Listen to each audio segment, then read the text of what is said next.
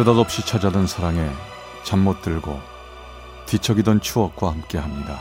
라디오 사랑극장. 어느 날 사랑이.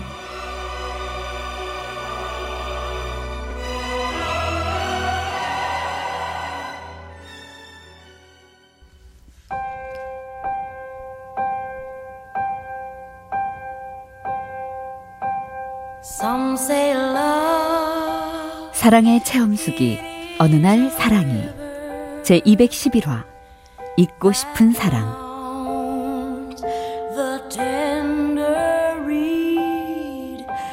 Some say love, it is a razor. 10년 전 23살의 저는 간호대학을 갓 졸업하고 병원에서 간호사로 처음 일을 시작했습니다.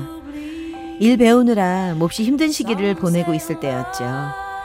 친구 소개로 처음 만난 그 사람은 경찰 공무원 준비생이었고, 우린 서로의 힘든 상황을 위로하며 사랑을 키워나갔습니다.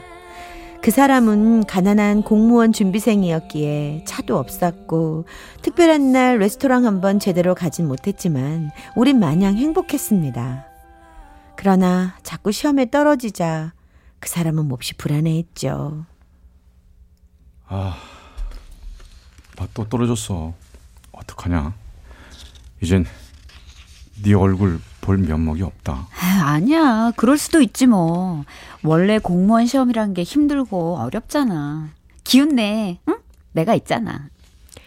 하지만 공부하는 남자친구를 뒷바라지하기란 쉬운 일이 아니었습니다.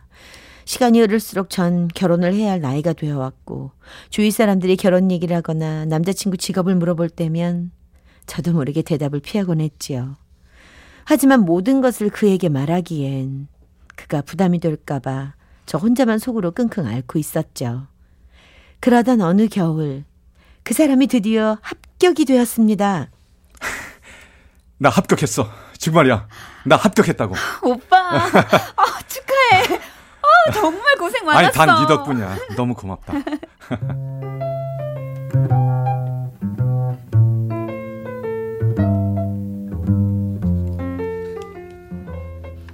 행복도 잠시 그 사람은 경기도 수원으로 발령을 받게 됐고 부산에 사는 저와 장거리 연애를 시작해야만 했습니다. 장거리 연애가 생각만큼 쉽지 않다는 걸 알고 마음을 굳게 먹었었지만 막상 닥치고 보니 정말 쉽지 않더군요. 그 사람은 시간이 흐를수록 점점 부산에 내려오는 횟수가 줄어들었고 전화를 받지 않는 일이 늘어났습니다. 전 덜컥 불안한 마음이 들었죠. 우리 이제 결혼할 때도 된 것 같지 않아? 어? 어, 어, 어 그, 그래야지. 아, 근데 나 요즘 적응하느라고 정신이 없으니까 저기 조금만 기다려주라. 어? 자주 만나지도 못하고 이상할 정도로 만나면 싸우는 일이 많이 생겼습니다. 예전엔 싸우기라도 하면 먼저 미안하다고 말하고 다정다감했던 그가 변한 것 같았어요. 그렇게 몇 달 동안 뜸하던 그 사람이 갑자기 부산으로 저를 만나러 왔더군요. 갑작스런 그의 방문에 저는 너무 기뻤습니다.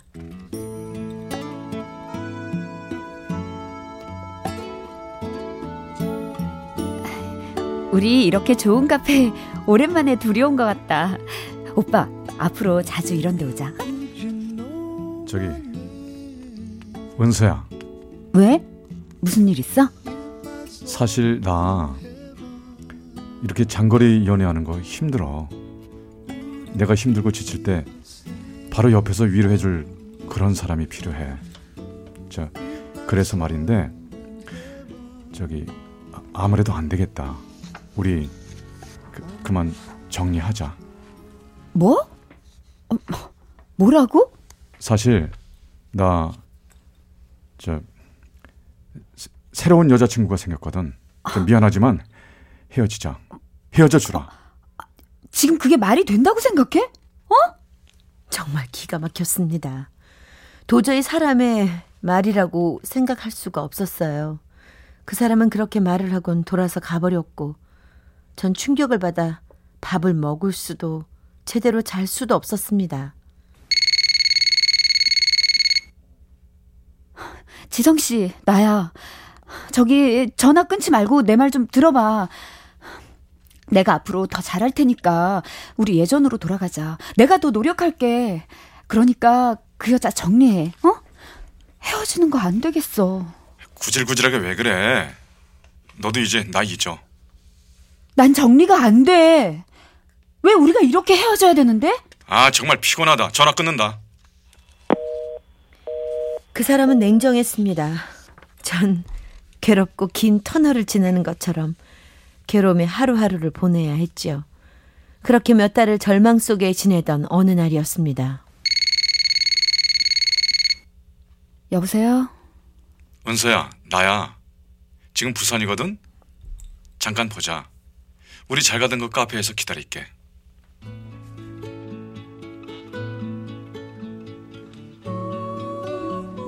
갑자기 걸려온 그 사람의 전화에 바보같이 또다시 가슴이 뛰기 시작했습니다.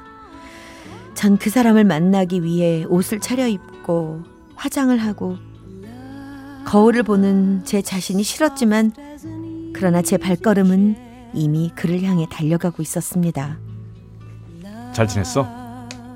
얼굴이 많이 수척하네. 어떻게 된 거야? 부산까지 내려오고. 어, 나 말이야. 그 여자 정리했어. 아무리 생각해봐도 너만한 여자가 없는 것 같아. 좀 모든 건 있고 우리 다시 시작하자. 어? 다시 시작하자고? 어, 진짜 황당하네. 아니 저 네가 황당할 거라는 거 알아. 용서해줘. 나 진짜 잘할게. 아, 일단 생각할 시간을 좀 줘.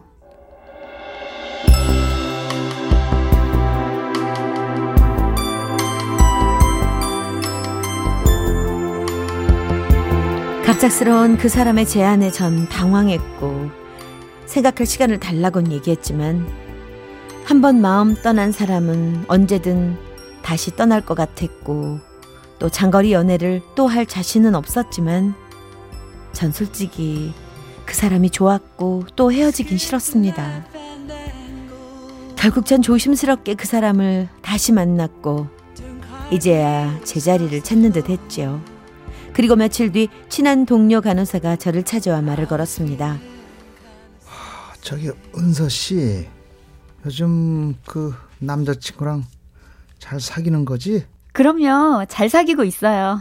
근데 갑자기 왜 그러세요? 음 사실 이런 말 어떻게 해야 할지 모르겠는데 내가 아는 친구 후배 하나가 수원에 있는데 그 후배가 전화해서 은서 씨 어떤 사람이냐고 꼬치꼬치 물어보더라고. 저에 대해서요? 응. 왜요? 알고 보니까 그 후배가 은서 씨 남자친구랑 결혼을 약속했다고 그러던데. 네? 결혼 약속을 음. 정말이에요?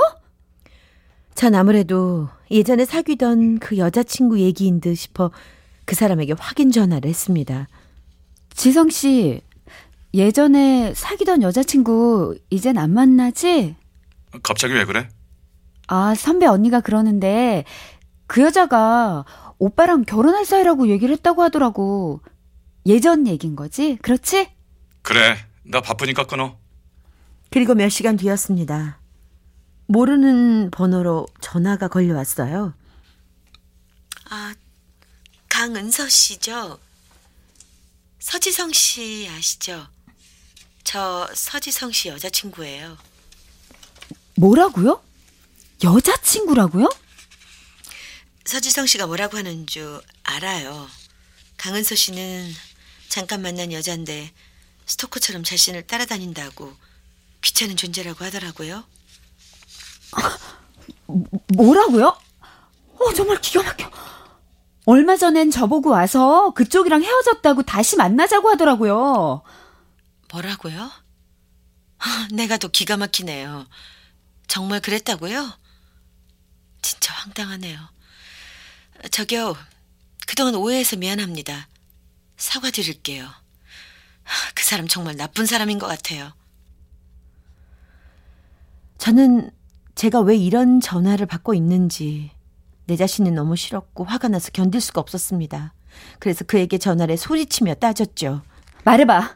도대체 어떻게 된 거냐고. 왜 나한테 이렇게 잔인하게 굴어, 왜? 아 진짜 다 짜증이다. 할말 없다. 전화 끊을게.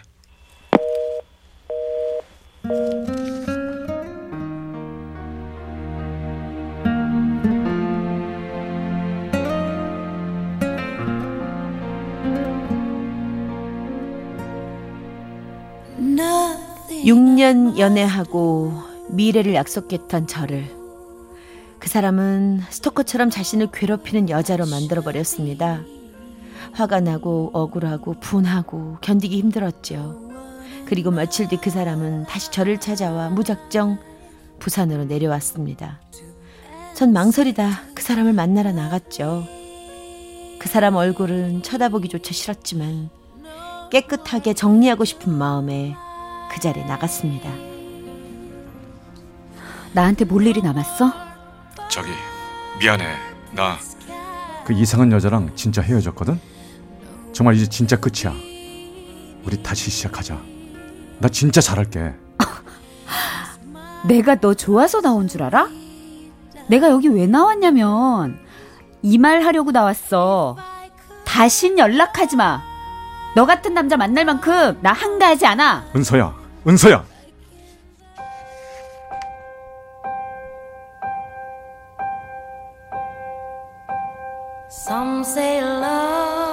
혹시나 남아 있을지 모를 정까지 뚝뚝 다 털어내려고 그 사람이 저를 보러 왔나 봅니다. 아니 오히려 완전히 잊게 해준 것 같아 마음은 홀가분했어요. 그 사람이 다시 만나자고 하면 다시 시작할 수 있는 그런 여자로 봤었나 봅니다. 시간이 흘러 저는 지금의 남편을 만났고 세상에 그 사람만이 사랑이라고 어리석게 믿었던 제가 바보란 걸 알았습니다. 남편은 저한테 과분할 만큼의 사랑을 줬고 행복하게 해줬어요. 그리고 저는 너무나 행복하게 잘 살고 있습니다. 어느 날 문득 라디오를 듣다 보니 상처엔 딱지까지 생겨 이젠 아무런 감각도 없는 그 사랑도 사랑이라는 문득 생각이 나네요.